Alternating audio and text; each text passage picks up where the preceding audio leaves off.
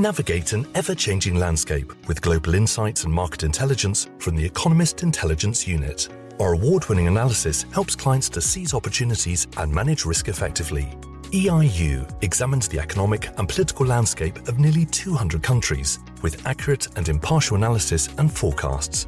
Discover challenges faced by each economy, examining impacts on supply chains, overseas operations, commodity prices, and market dynamics.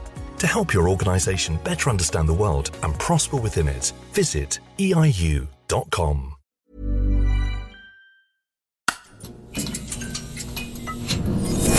The Economist.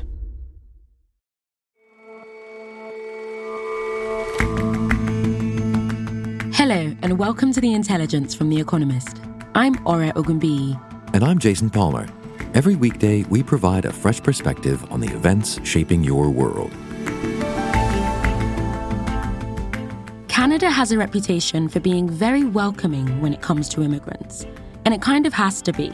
It has a low birth rate and it needs workers to support its retirees. So, why is sentiment around immigration now souring? And the least insidious form of state propaganda is the stuff that you can just tell is propaganda. When you can't, well, that's when it's effective. We run through a list of books that many don't realize were in fact written at the behest of governments.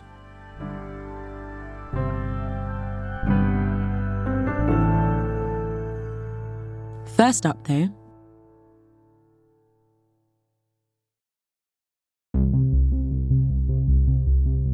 Things move quickly in the tech world, but rarely this quick. OpenAI has had a tumultuous past few days. It all began on Friday with the sudden sacking of Sam Altman, the co founder and boss of the firm that created some of the most well known artificial intelligence tools, including ChatGPT. Then, yesterday, it was announced that Mr. Altman and a group of employees from OpenAI would be joining Microsoft, the company's biggest shareholder. In a revolt, the vast majority of OpenAI's 770 staff have now signed a letter threatening to resign if the board fails to bring back Mr. Altman. Although it's still unclear why the company's board lost confidence in him in the first place. There are rumors that he was moving too quickly to expand OpenAI's commercial offerings without adequately considering the safety implications. But Mr. Altman has, in fact, publicly worried about the risks of unchecked AI.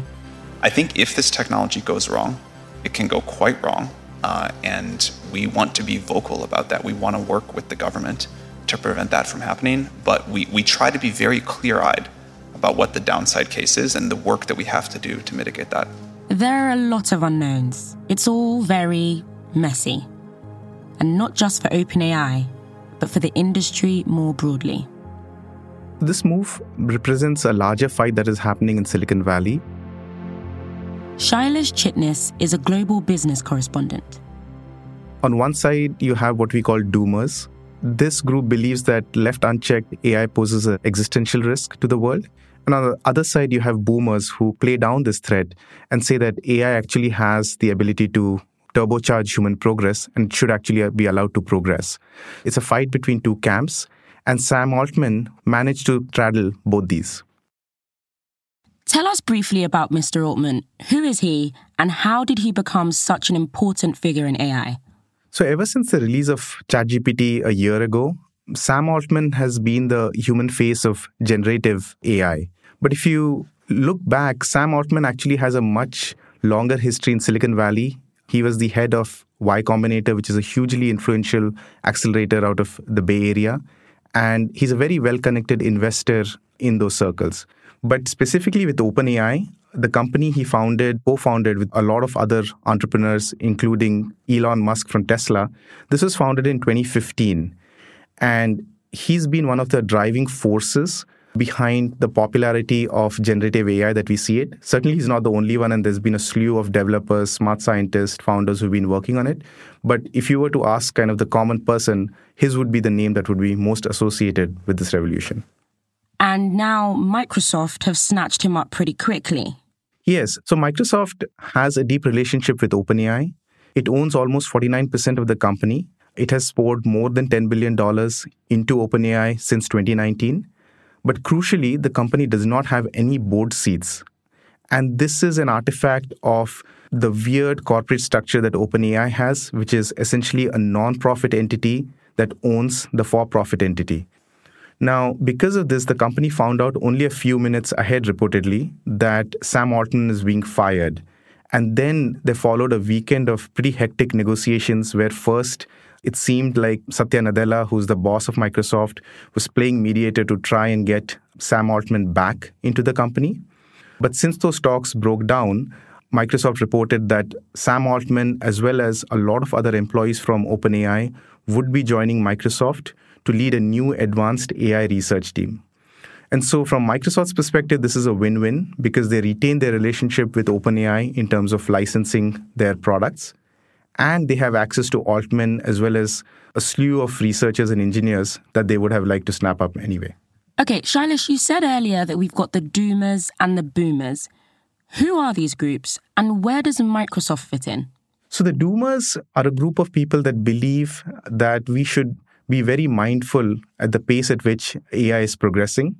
The group believes that left unchecked, AI could pose an existential risk to humanity. So we need to be very careful in terms of how we proceed. On the other side are what we'd called about boomers who think that these risks are overblown and AI should proceed as with any technology and we'll work on how we regulate it as we move ahead. Microsoft seemed to kind of straddle both these things because of their relationship with OpenAI. Microsoft was part of a lot of calls to regulate AI, whether it was through the US or most recently in the UK. At the same time, they have also been at the forefront of releasing many different products using ChatGPT, integrating OpenAI's slew of products into its quote unquote Copilot core. So essentially, I think Microsoft was on both sides of this debate. But if Microsoft is investing billions of dollars into the space, that sounds to me like they'd fall on the boomer side of things, no? That's true, but there's also a commercial angle that we need to think about here. The doomers tend to be a lot more established players. They've been at this a lot longer than some of the newer players. They have their own models. And because of that, they have a turf to protect. Now, the boomers, they are typically your scrappy startups, or even if they are well funded startups, they're still trying to catch up. And because of this, there's also a difference in how they approach the technology. So, boomers tend to prefer open source software, and doomers, because they are early innovators, their software tends to be more closed source or proprietary. If you look at the early innovators, OpenAI, it had almost 100 million users in the first two months since ChatGPT was released. It's also got more than $10 billion from Microsoft, and reportedly, its total investment is close to 13 billion, with a valuation of almost 29 billion. So, if you think about it from that perspective, there's very good reason for the doomers to ask for regulation that actually makes it harder for the new entrants to come into the space. These regulations could be on the basis of safety, but what it would do is it would actually protect their investments and it would make it much harder for new companies to break it into this ground because they need to satisfy some more onerous regulations. So, Shailesh, Sam Altman really embodies this boomer doomer conundrum. Is OpenAI going to regret firing him? I think that's a very good question. And uh, the short answer is we don't know. We don't have any official reason from the board for his ouster. There have been a lot of reports, there have been a lot of inferences that have come out. But the official reason for him leaving OpenAI or him being forced out of OpenAI is not very clear to us at this point. And we've now got this open letter from hundreds of staff at OpenAI threatening to jump ship in protest. Where does all this leave the company? So there's no doubt that OpenAI, the firm, is in chaos. Greg Brockman, who was the chair of the board and one of the co founders of OpenAI, he also quit in protest and is going along with Sam Altman to Microsoft. And so there's no doubt that OpenAI faces a pretty tricky and tumultuous few months ahead. And one investor called Sam Altman the only irreplaceable person in the company, which actually underscores the importance that he brought, which is not just as a public face, but even in terms of his interest in moving the product forward, pushing for a lot of product releases. And so, from that perspective, I think it's going to be interesting in terms of looking at the pace of technology releases that come out of OpenAI post Sam Altman. And then, where does this leave AI more broadly? OpenAI is hugely influential, and what's happened over the weekend is going to have re- repercussions in the rest of the field. But at the same time, I think the technology and the movement of the technology is going to go ahead without any interruption because I think now there are many more players in this field and there are going to be a lot more. So, what it will do is it will kind of shine a light on governance mechanism in these firms that have essentially grown up so quickly in the past few years. And investors as well as governments will be looking a lot more closely at these companies because they wield a huge influence. And so the governance of these companies is also going to be looked at a lot more closely. Shailesh, thank you so much for joining us. Thank you for having me. If you could listen to us talk about AI all day, we have more for you. On tomorrow's episode of Babbage, our science and tech podcast, we hear from Fei Fei Li. She's a computer scientist who obsessed over how to build a machine that can see its world.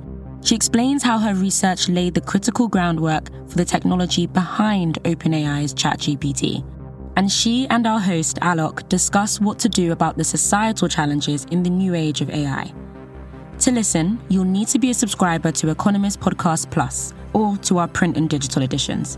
You can find out more by following the link in the show notes.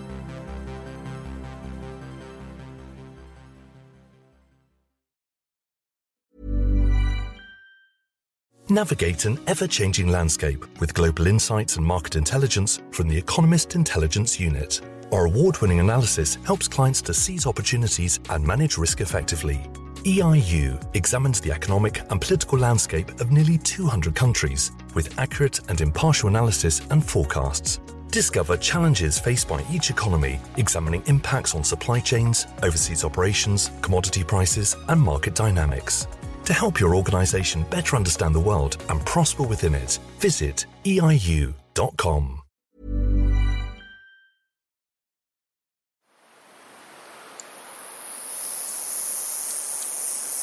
Canada. Known for its mountains, prairies, and vast wilderness.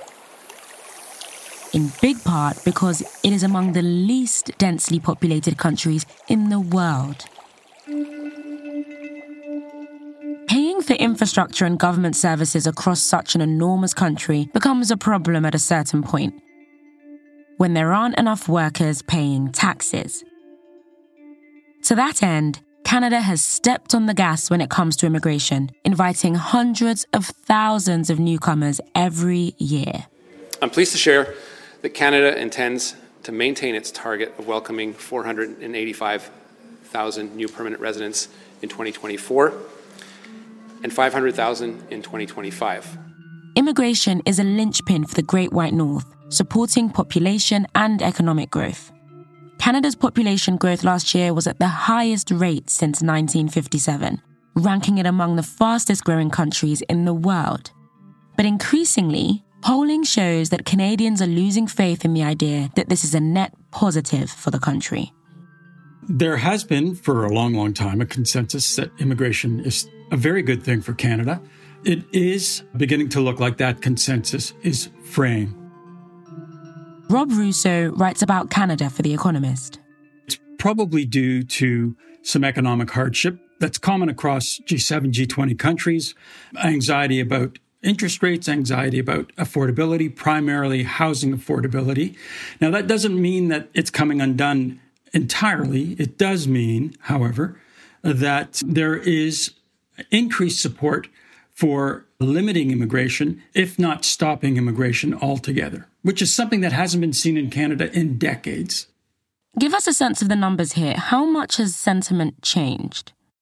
Well, it changed rapidly. There's a Nick Nanos poll that shows from March to September support for the sentiment of having fewer immigrants in Canada rose from 34 to 53% in, in just six months. That's over half of those polled say that they want fewer immigrants in Canada.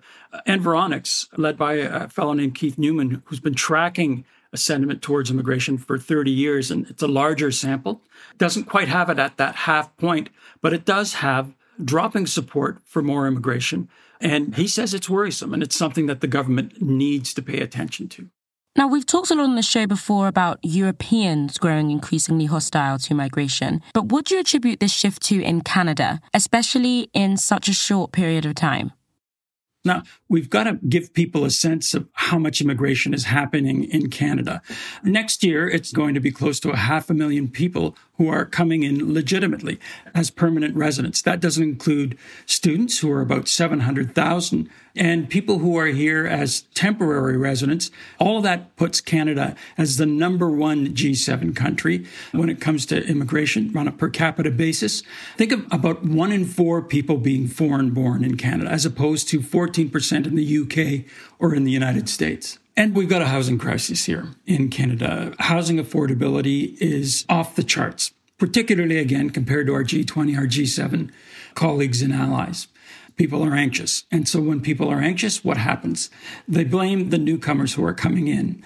The government is trying to draw a straight line, though, between those newcomers and increased housing. We need construction workers. We need plumbers.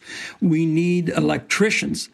I think the trouble that the government is having making this argument is that they haven't been bringing in enough of those skilled workers, and they've been bringing in a lot of lower skilled workers that business loves because they don't have to pay them as much, but it doesn't really help us with our productivity problem here in Canada. We're lagging behind our allies in productivity, nor does it help us with the housing problem that's causing that anxiety in the first place. And you mentioned in comparisons to other countries, but in these other countries, we're seeing politicians wield anti immigration sentiment for their own gain. Are we seeing that in Canada as well? We're not. And that's something that Canadians, I think, should be justly proud of. What do we got in Canada? We have a country where one in four is foreign born. And a lot of people, like me, are second generation immigrants, fresh memories of immigrant parents.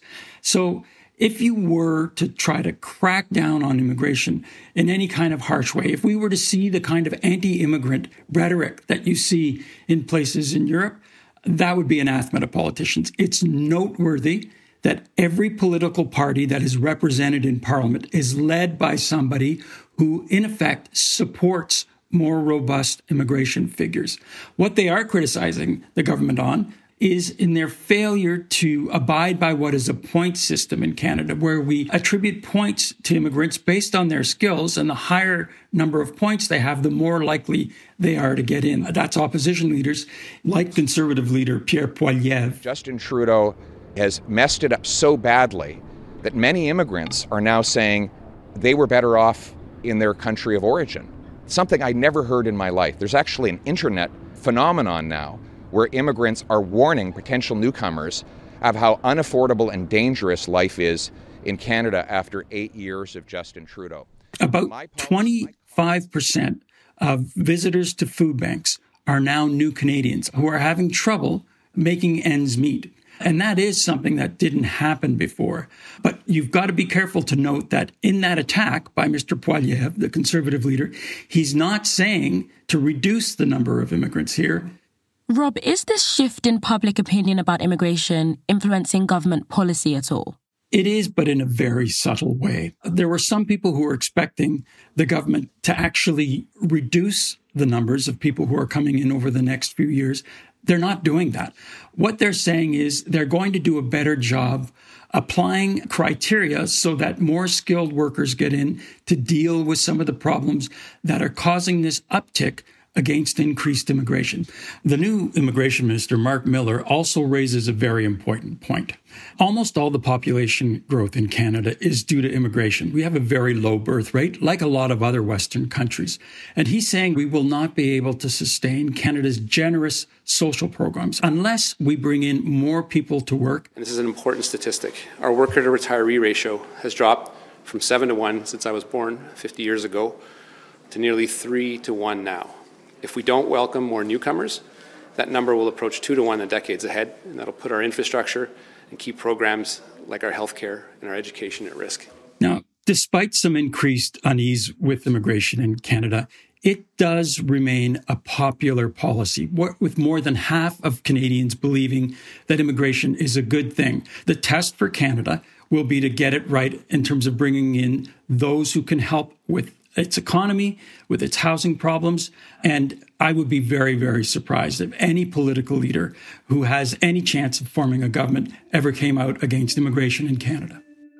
Rob, thank you so much for coming on the show. It was my pleasure, Ori. I hope you have me back again.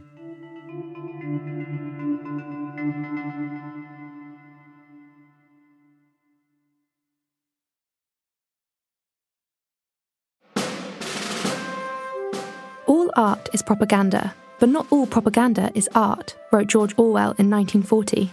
Not many would argue with the second part of that claim. Just think of the dreadful ramblings of Mein Kampf. But the first seems only true if you're using a very broad definition of propaganda. Caitlin Talbot is a social media editor at The Economist. Great works of art rarely set out to serve the purposes of a government. But some authors do offer their pens to the state. Governments and ideological groups have been known to commission fiction that disguises political spin. Others write books that are then co opted and used as propaganda. During the Cold War, Western intelligence agencies subsidized very good authors. The CIA set up literary magazines in France, Japan, and Africa. British intelligence asked authors to write fiction that would buttress empire. A surprising number of books, some by very good authors, are works of propaganda in one way or another. The Eyes of Asia by Rudyard Kipling. Rudyard Kipling's role as a propagandist for the British Empire is often forgotten, but the story behind The Eyes of Asia is particularly devious. During the First World War, British intelligence recruited the author to write fiction that would undermine nationalism in India. Kipling was sent the private letters of Indian soldiers fighting with the British in France, and he was asked to rewrite them to erase any pro Indian or revolutionary sentiment. These were published in newspapers in America and Britain, not under Kipling's name, but as if they were written from real soldiers on the front and not fiction, which is what they really were. But then Kipling packaged them together in 1917 as The Eyes of Asia as fiction.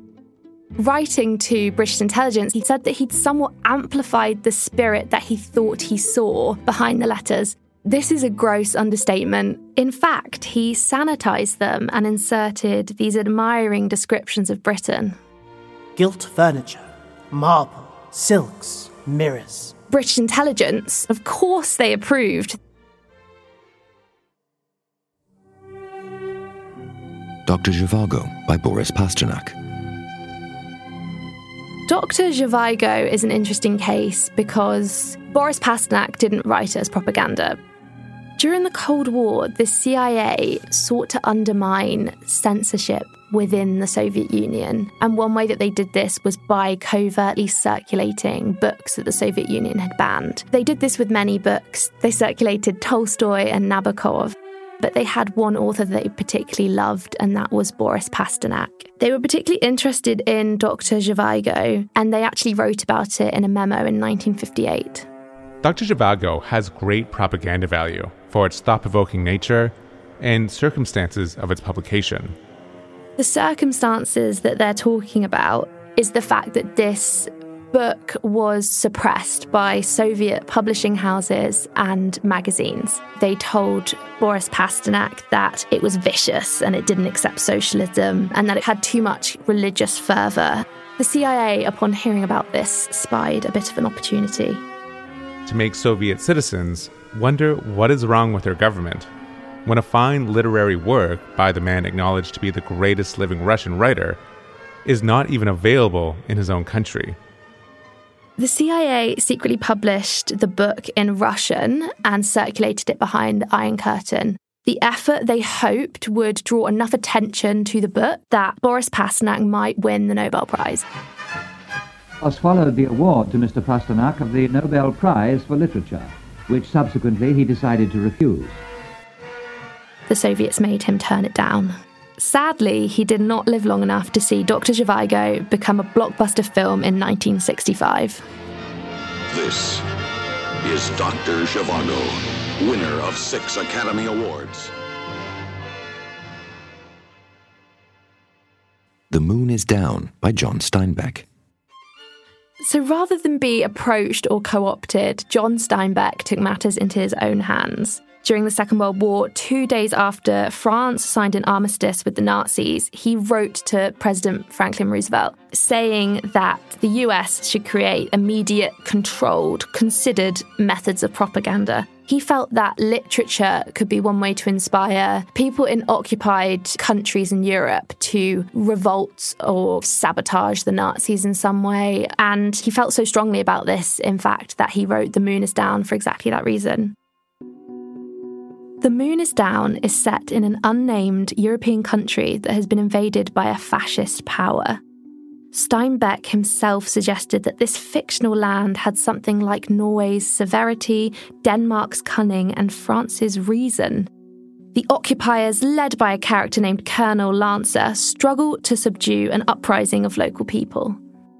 The mystery that has disturbed rulers all over the world how the people know.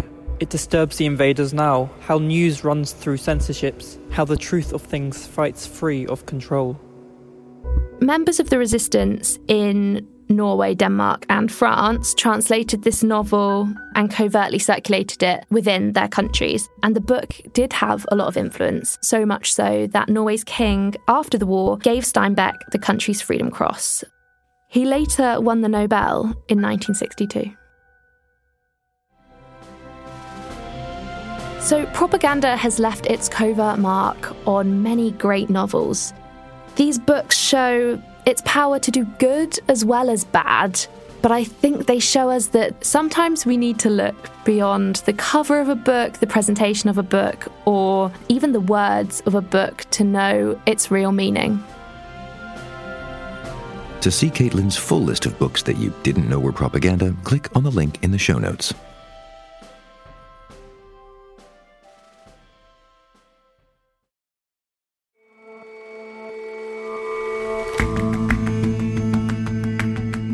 That's all for this episode of The Intelligence. So, it's been a few weeks now. How are you finding all of our new subscriber only content? You can let us know by emailing us at podcasts at economist.com. If you haven't had a chance to listen to any of it yet, why not start with Boss Class, our new series on all things management? The latest episode is all about how to motivate people to do their very best work. If you're already an Economist subscriber, all this good stuff is included in your existing plan. And if you're not, don't worry, there's a link for a free trial in our show notes. Enjoy, and we'll see you back here tomorrow.